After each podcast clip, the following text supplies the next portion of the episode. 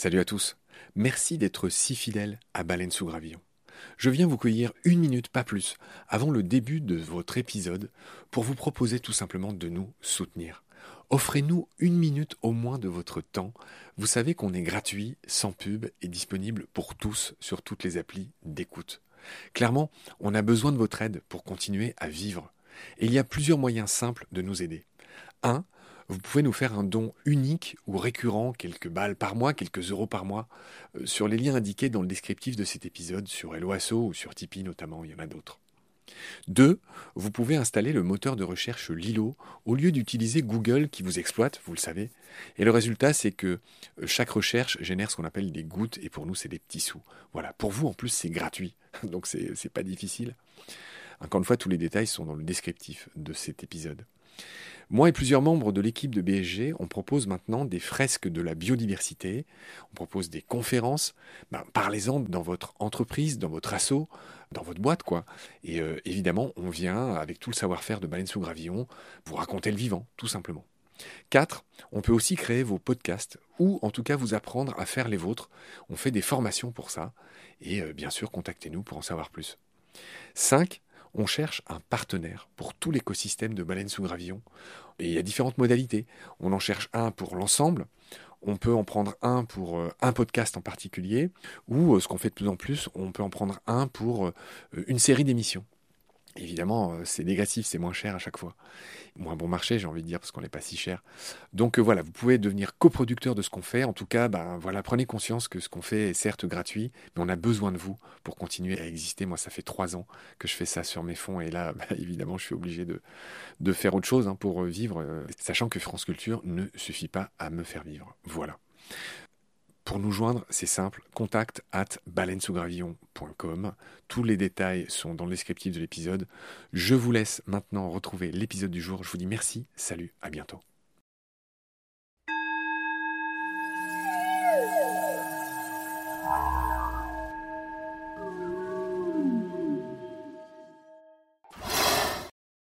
J'ai également vu des relations de confrontation territorial loup-lynx avec, disons, bagarre, dont le lynx sort vainqueur. Il semblerait que là où le lynx est cantonné, le loup a un petit peu moins la partie facile.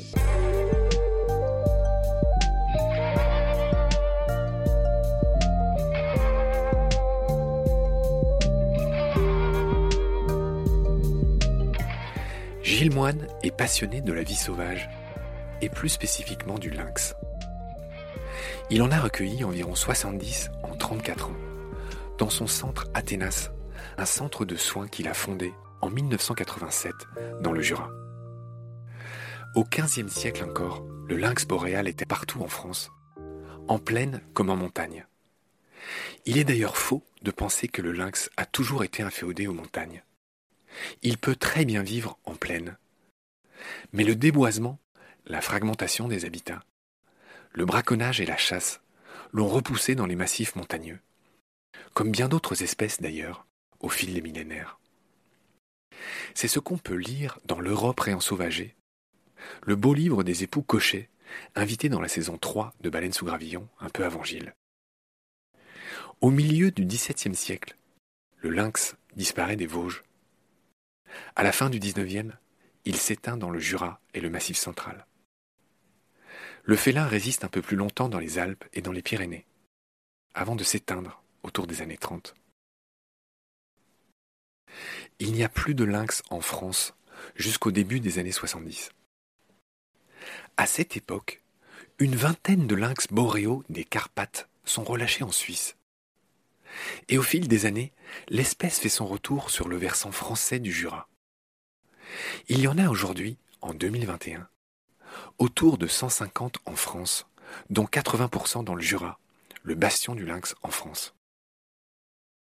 Il y a aussi quelques individus dans les Alpes et les Vosges, après des réintroductions qui ont le plus souvent échoué à cause du braconnage, des accidents de la route et aussi de la consanguinité. Des rumeurs le situent ou l'espèrent dans le Massif central et les Pyrénées, mais ce ne sont que des rumeurs. Dans ce 5e épisode, nous allons parler des menaces qui pèsent sur le lynx, accidents de la route et braconnage principalement.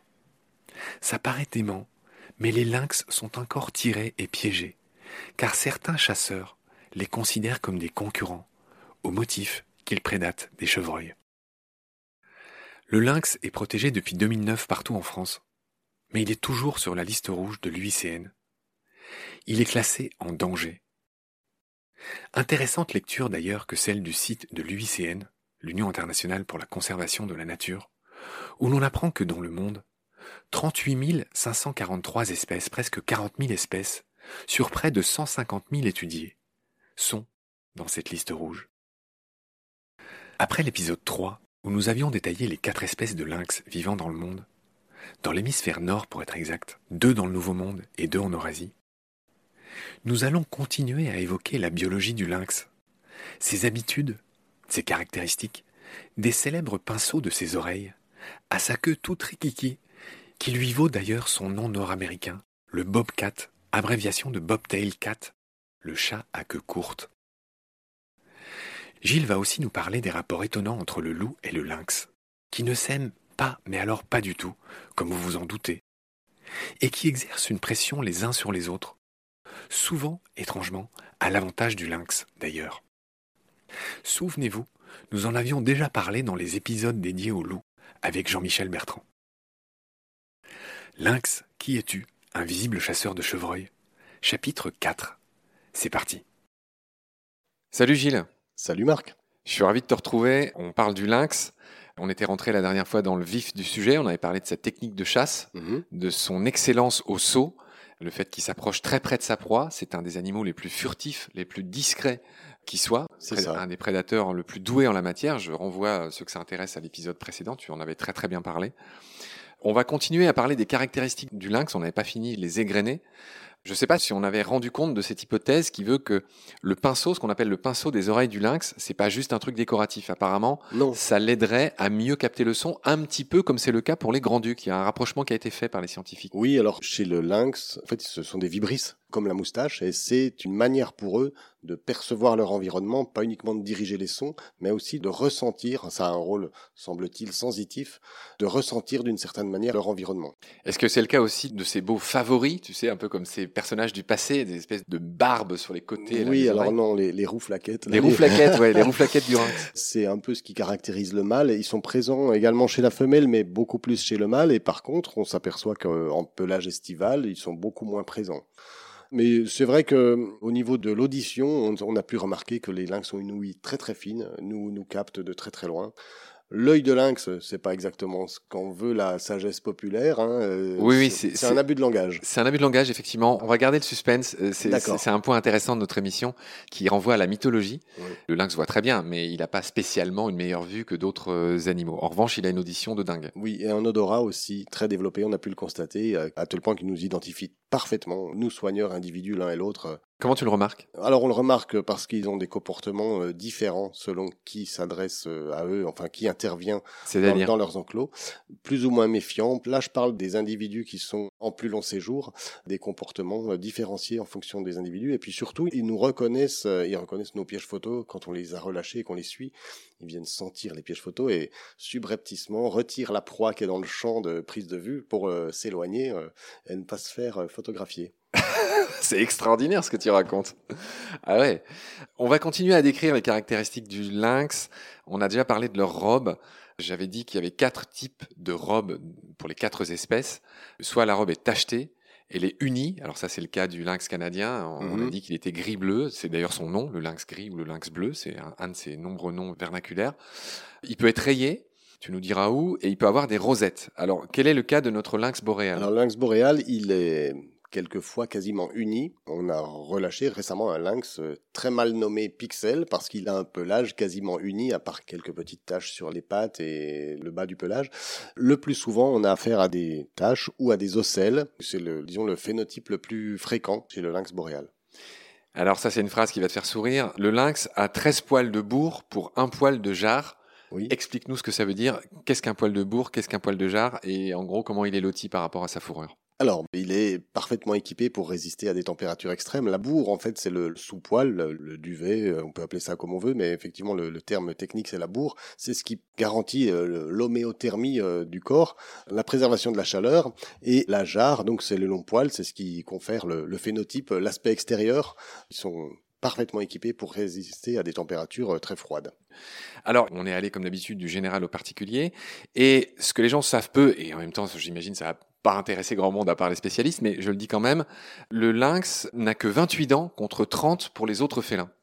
Effectivement, c'est une différence. On sait que sa manière de manger est très conforme à celle des chats, c'est-à-dire qu'en fait, il tue avec les crocs. Les crocs servent très peu à déchirer les proies. Le lynx, qui est particulier aussi dans sa façon de manger, a une langue extrêmement râpeuse.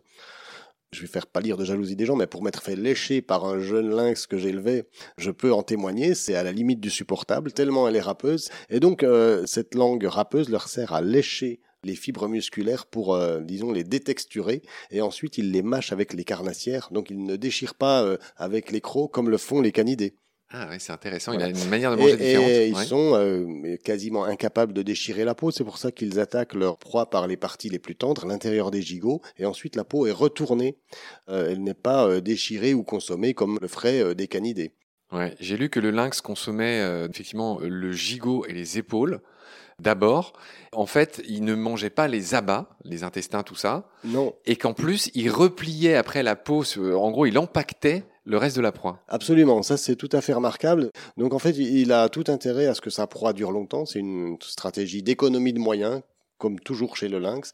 C'est-à-dire qu'il a tué une proie, ce qui lui a demandé une certaine somme d'énergie. Et donc, il va la consommer pendant 4 à 7, 8 jours, selon la taille de la proie. Et jusqu'au bout. S'il n'y a pas d'invités, de kleptoparasites, sangliers, renards qui viennent la consommer. Donc il va la consommer de A à Z. Et pour ça, il a tout intérêt à la préserver dans de bonnes conditions et donc à ne pas attirer les mouches. C'est pour ça que la peau repliée dessus la rend beaucoup moins détectable par les mouches.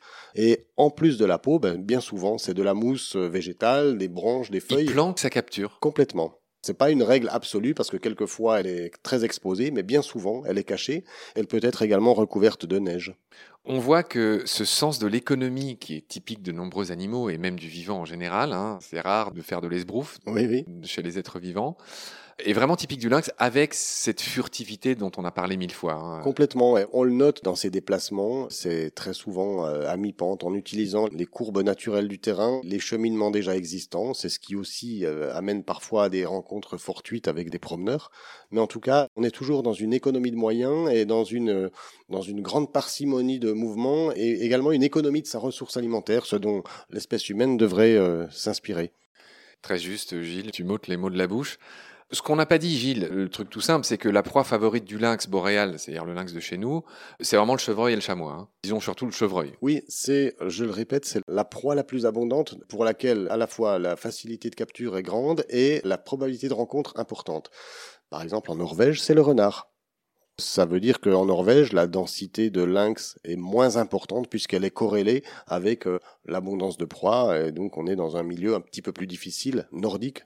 Il n'y a pas de règle, c'est vraiment lié au milieu. Et donc, nous, on a pu constater également sur des relâchés que des individus pouvaient s'attabler dans une garenne, si je peux dire, et manger des lapins de garenne parce que tout d'un coup, c'est une ressource facile et pas inépuisable, mais presque.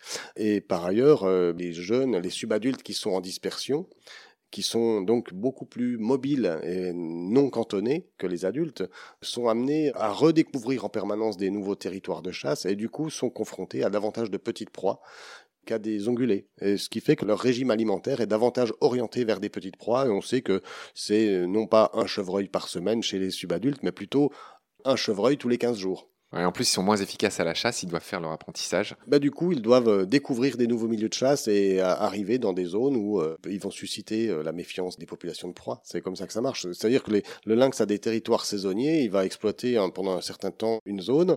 Et puis, dès que les ongulés sont suffisamment méfiants et alertés sur la présence d'un prédateur, ça devient plus difficile. Donc, il faut changer d'emplacement. C'est pour cette raison que le lynx se déplace beaucoup, marque son territoire. C'est aussi pour lui une façon de prospecter, de s'assurer de la présence de proies dans certains territoire.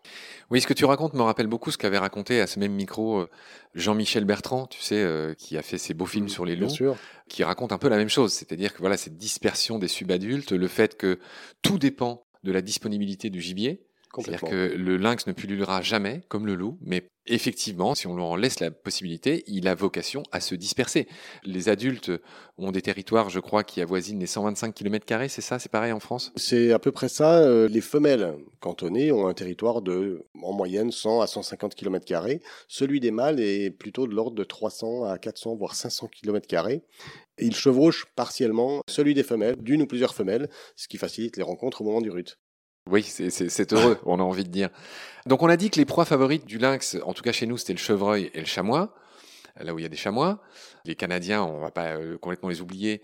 On n'oublie pas qu'un des noms du lynx, c'est le loup cervier. Et dans ce cervier, on retrouve le mot cerf. Oui. Ça veut dire que jusqu'à aujourd'hui, au Canada, il y a des lynx qui attaquent des caribous et même des cerfs. Oui. Et donc, en France, pareil, on l'a un peu oublié, mais un des vieux noms du lynx, c'était le loup cervier. Oui, alors bon, pas vraiment chez nous, le cerf est quand même... Trop costaud. Oui, trop costaud. C'est une taille vraiment conséquente et c'est plutôt à la portée du loup que du lynx. On n'a pas, pour l'instant, de données de capture de cerf par le lynx boréal. Par contre, de capture de cerf de Virginie par le lynx roux. Le bobcat. Bobcat, ça je l'ai vu. Ont été documentés, oui. Oui, j'ai vu ça, oui, effectivement. Oui, c'est vrai. Et puis, le lynx canadien, il est plutôt spécialisé sur le lièvre blanchon, le lièvre variable. Et ça, c'est pareil, c'est des chasses assez exceptionnelles.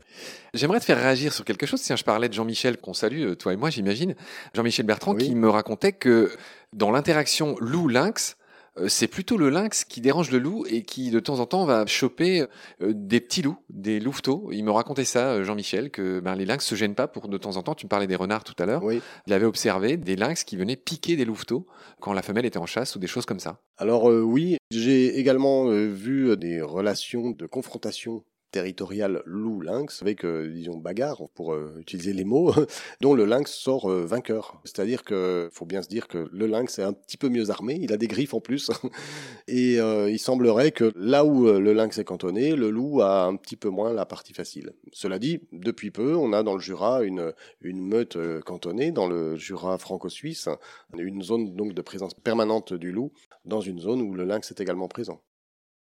C'est peut-être le moment d'enchaîner sur l'utilité du lynx. Comme tous les animaux, il a une énorme utilité. Il favorise, quels que soient les pays, quelle que soit la région, quelles que soient les espèces, il favorise la dispersion des hardes. Et ça, c'est important pour la nature. Oui, c'est-à-dire que s'il y a trop d'ongulés, c'est ce qu'on a vu dans le Yellowstone. C'est ça, c'est ce que j'allais évoquer. Ça, on a tous cet exemple présent à l'esprit. Et donc, le lynx, c'est un peu ce que j'évoquais tout à l'heure sur l'utilisation de territoires saisonniers, c'est-à-dire qu'à un moment donné, les espèces proies deviennent plus méfiantes, les hardes éclatent, et donc du coup, on a un effet doublement bénéfique, à la fois une limitation de l'effet de l'abrutissement sur les régénérations forestières, par exemple, et puis un effet sanitaire parfaitement mesurable sur les hardes d'ongulés, puisque si elles sont moins importantes, on a moins de risques d'effondrement brutal suite à des pathologies particulières.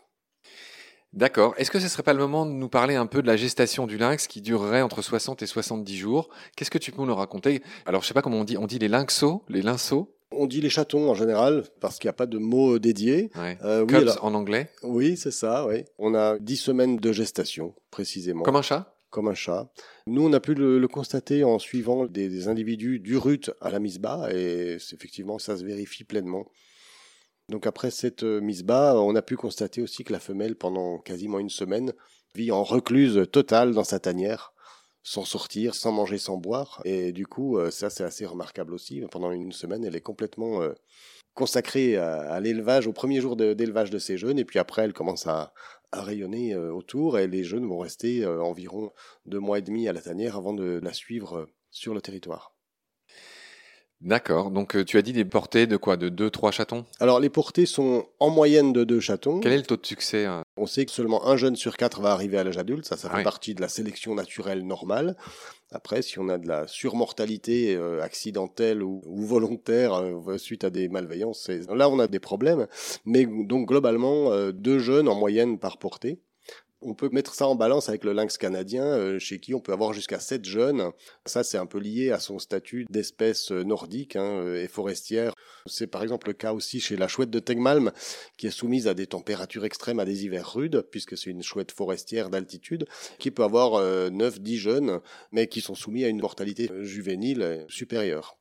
Ouais, c'est pas évident parce que qui dit plus de bouche à nourrir, dit plus d'énergie à dépenser pour les nourrir. Bien sûr, oui. Alors donc toujours, ce sera à la fois le plus chanceux, le plus opportuniste qui va survivre. Ça se vérifie toujours. Hein. Il y a un facteur chance, mais il y a un facteur vraiment, une variabilité individuelle en termes d'adaptabilité chez les jeunes qui fait que ce seront toujours les plus adaptables pour un certain nombre de raisons et de facteurs qui vont survivre. D'accord. Est-ce qu'on dirait pas un mot des amours des lynx ? Allez, j'ai envie d'être romantique pour finir cet épisode. Les amours des lynx. Parade nuptiale et compagnie. Oui, parade nuptiale. Alors, ça se passe dans un laps de temps très limité. Donc, on rappelle que les lynx vivent solitaires, ce qui n'empêche pas, comme je disais, si le territoire d'un mâle recouvre partiellement celui d'une ou plusieurs femelles, ils peuvent se croiser à certains moments de l'année sans pour autant se côtoyer. Pour autant, au moment du rut, donc c'est la période mi-février à mi-mars, ça dure à peu près un mois, et donc pendant cette période, ils vont déployer une activité intense, surtout le mâle qui va parcourir le territoire des femelles et appeler, pousser son fameux feulement qui est assez caractéristique, et donc la femelle va lui répondre, et puis tout au long de l'année, déjà, ils ont multiplié les marquages, donc marquage urinaire ou frottement des joues, frottement des pattes, grattage, etc. pour à la fois, disons, délimiter leur territoire, mais en même temps signaler « je suis là et souviens-toi de moi, dans quelques semaines, ça va être bon ». C'est un peu comme ça que ça marche. Et donc, c'est des individus qui se connaissent et qui, à un moment donné, quand la femelle est féconde, c'est le moment de se rencontrer. La période de pariade, proprement dite, d'accouplement, va durer quelques jours, une semaine maximum, et ensuite, ils vont se séparer pour ne plus se revoir, enfin, ne plus se côtoyer, en tout cas, jusqu'à l'année suivante, et la femelle va élever ses jeunes complètement seule. Dac, c'est pas comme les loups.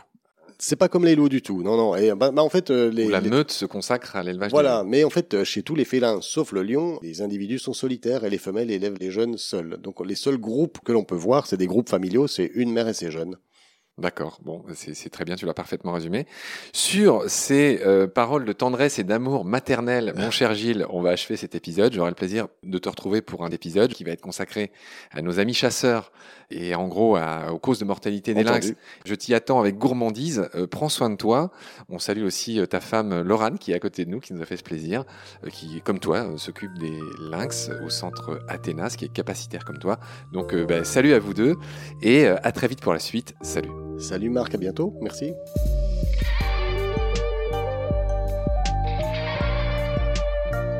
C'est la fin de cet épisode, merci de l'avoir suivi.